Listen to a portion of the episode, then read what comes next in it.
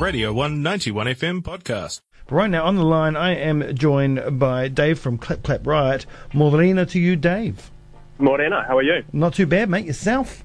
Yeah, good, man. Marvellous, marvellous. And you should be good. Bit of announcement this morning. 10 year anniversary tour uh, coming our way in March, uh, doing the four main centres. Um, first question Are you going to, for the special occasion, g- rename yourself Band Theft Auto again?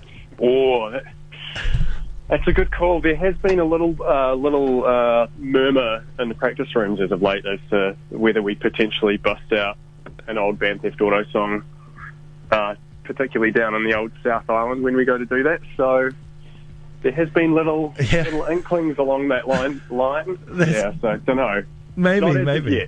Maybe, maybe, maybe just maybe Christchurch. You'd have to do it in Christchurch, surely. Yeah, Christchurch should be the ones to do it for. I think they're the ones that are accustomed to the ways of Band Theft Auto Yeah. back in the day. Indeed, um, when I was doing a little bit of research for this interview and I typed that in today, I found a wedding band called Band Theft Auto uh, that do covers. Um, Oh man, we could we should sue. You should sue. That's what I was Yeah. thinking. You should, and you should. Yeah, everybody should. If you listen to uh, the songs they play, everybody should sue that band. Um, now, a, a decade is a long time um, in anyone's book.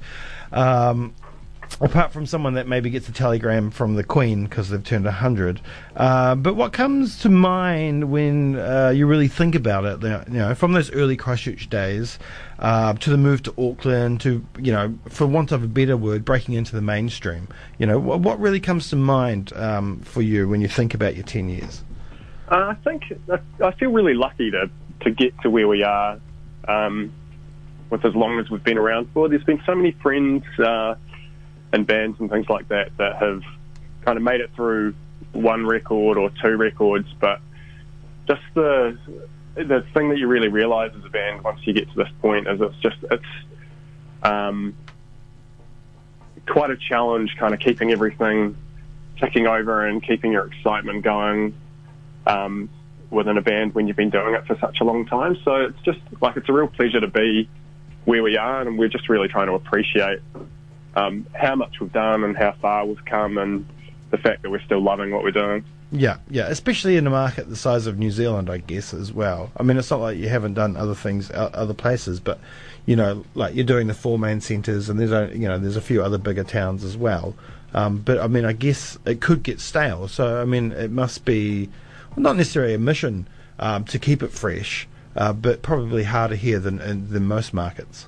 Yeah, definitely. I mean, you can't you you know if you're in Australia, you can do sort of 30 day tours or whatever and um, cycle those things over comfortably. Whereas in New Zealand, you're relatively limited as to what you can do, and so it's a case of just making sure, for us in particular, every single time we go out, we make sure we are revisiting um, what we did last time, and we're giving something fresh. We're not just going out and just playing the same you know, 20 songs that we did the last time. We're, we're making sure we're keeping it interesting for ourselves by playing songs we haven't played in ages and new songs. And um, at the same time, in between, always sort of working on writing and recording and that sort of stuff.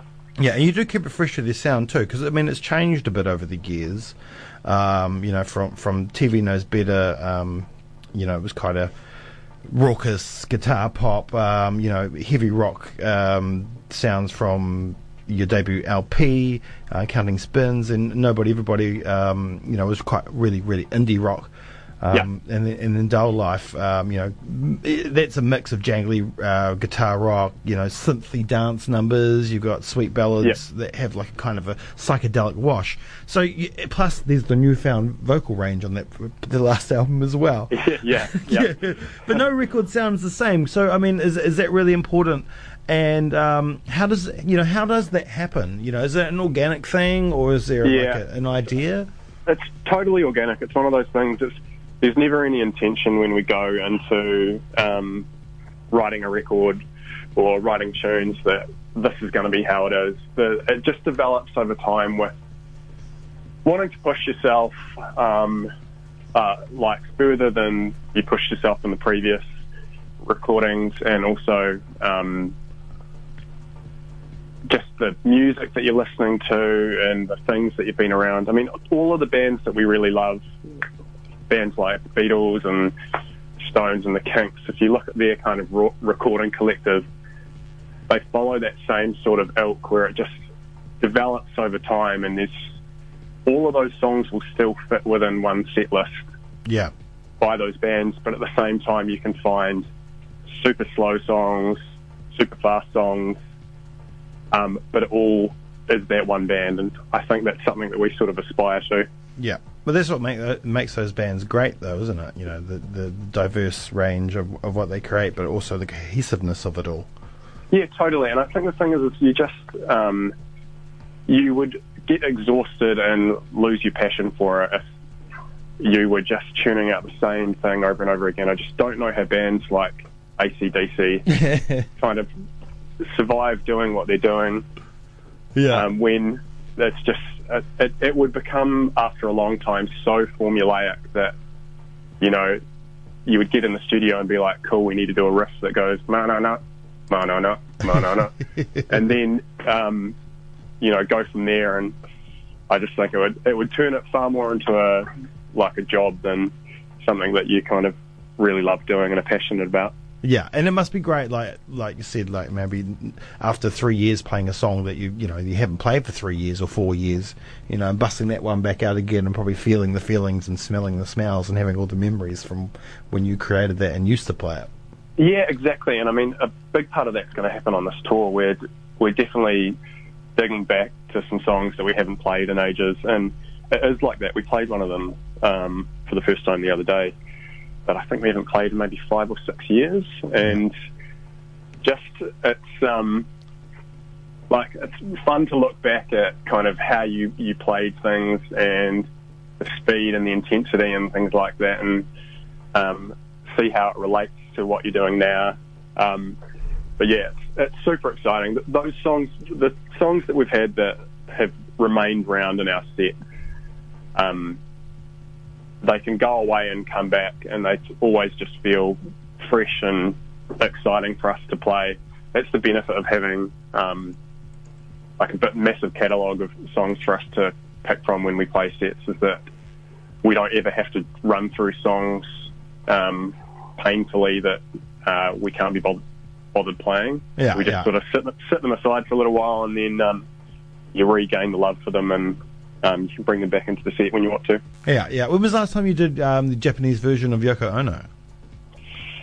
That would have been a couple of years ago. Yeah. That one, yeah, that was, um, yeah, that one definitely takes some uh, dusting off. But usually when we do Yoko Ono, we'll do that either that or we'll um, do like a half-half version. We'll start at Japanese and then finish in English. Yeah, yeah.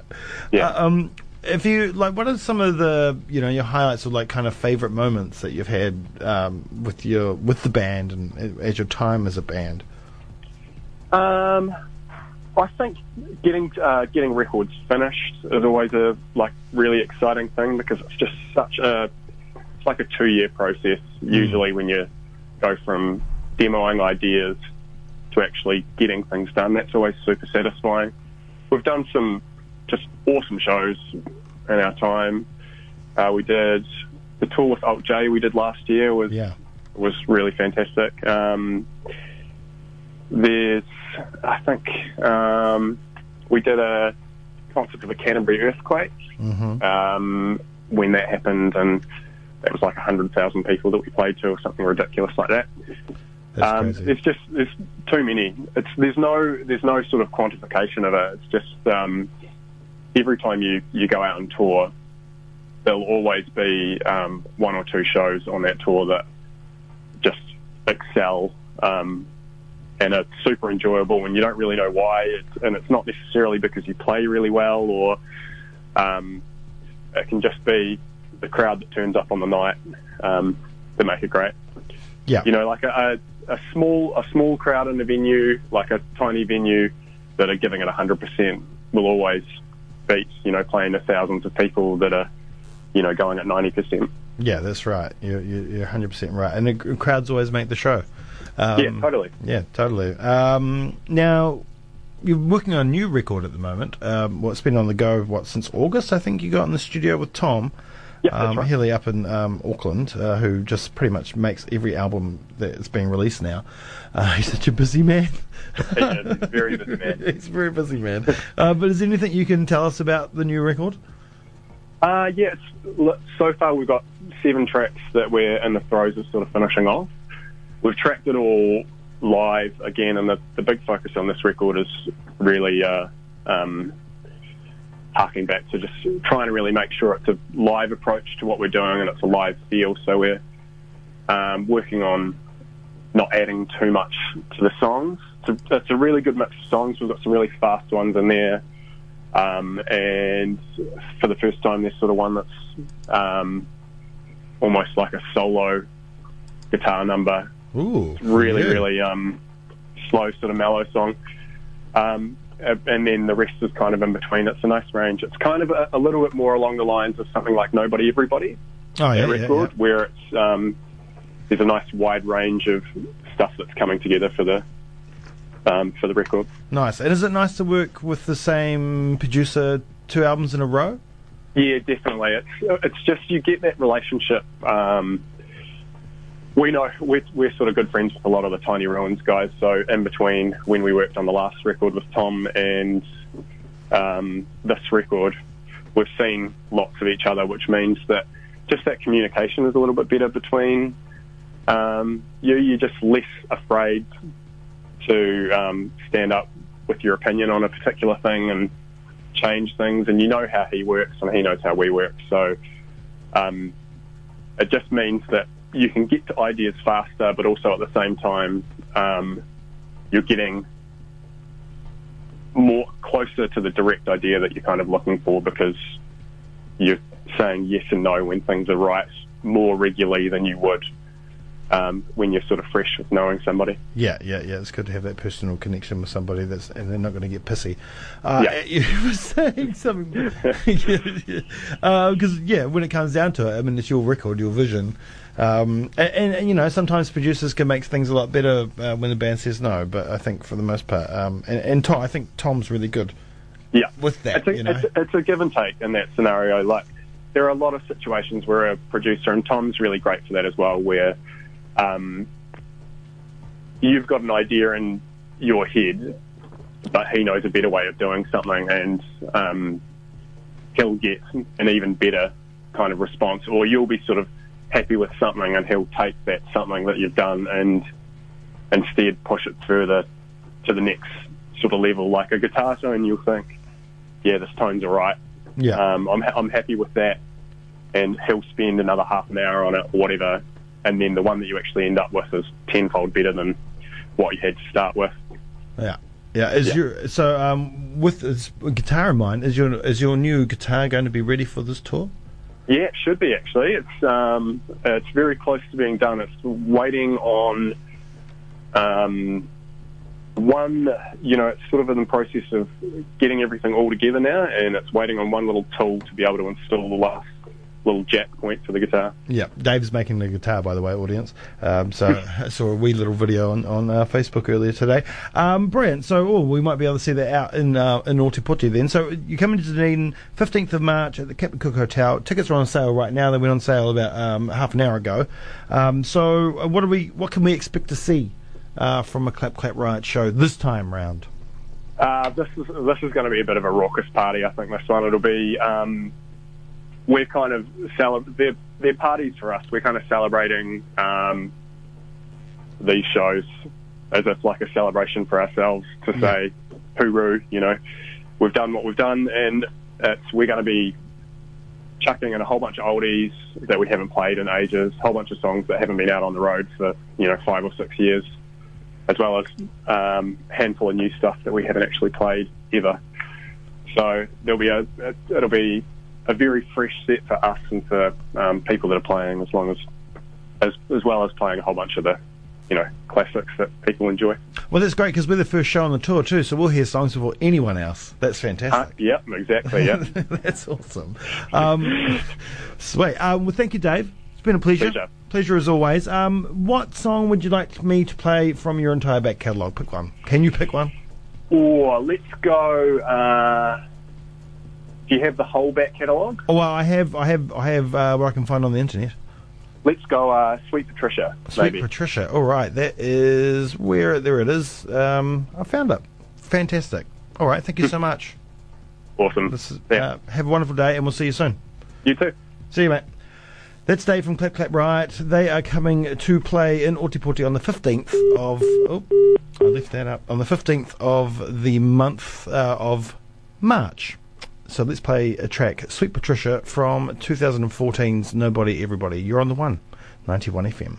My sweet Patricia,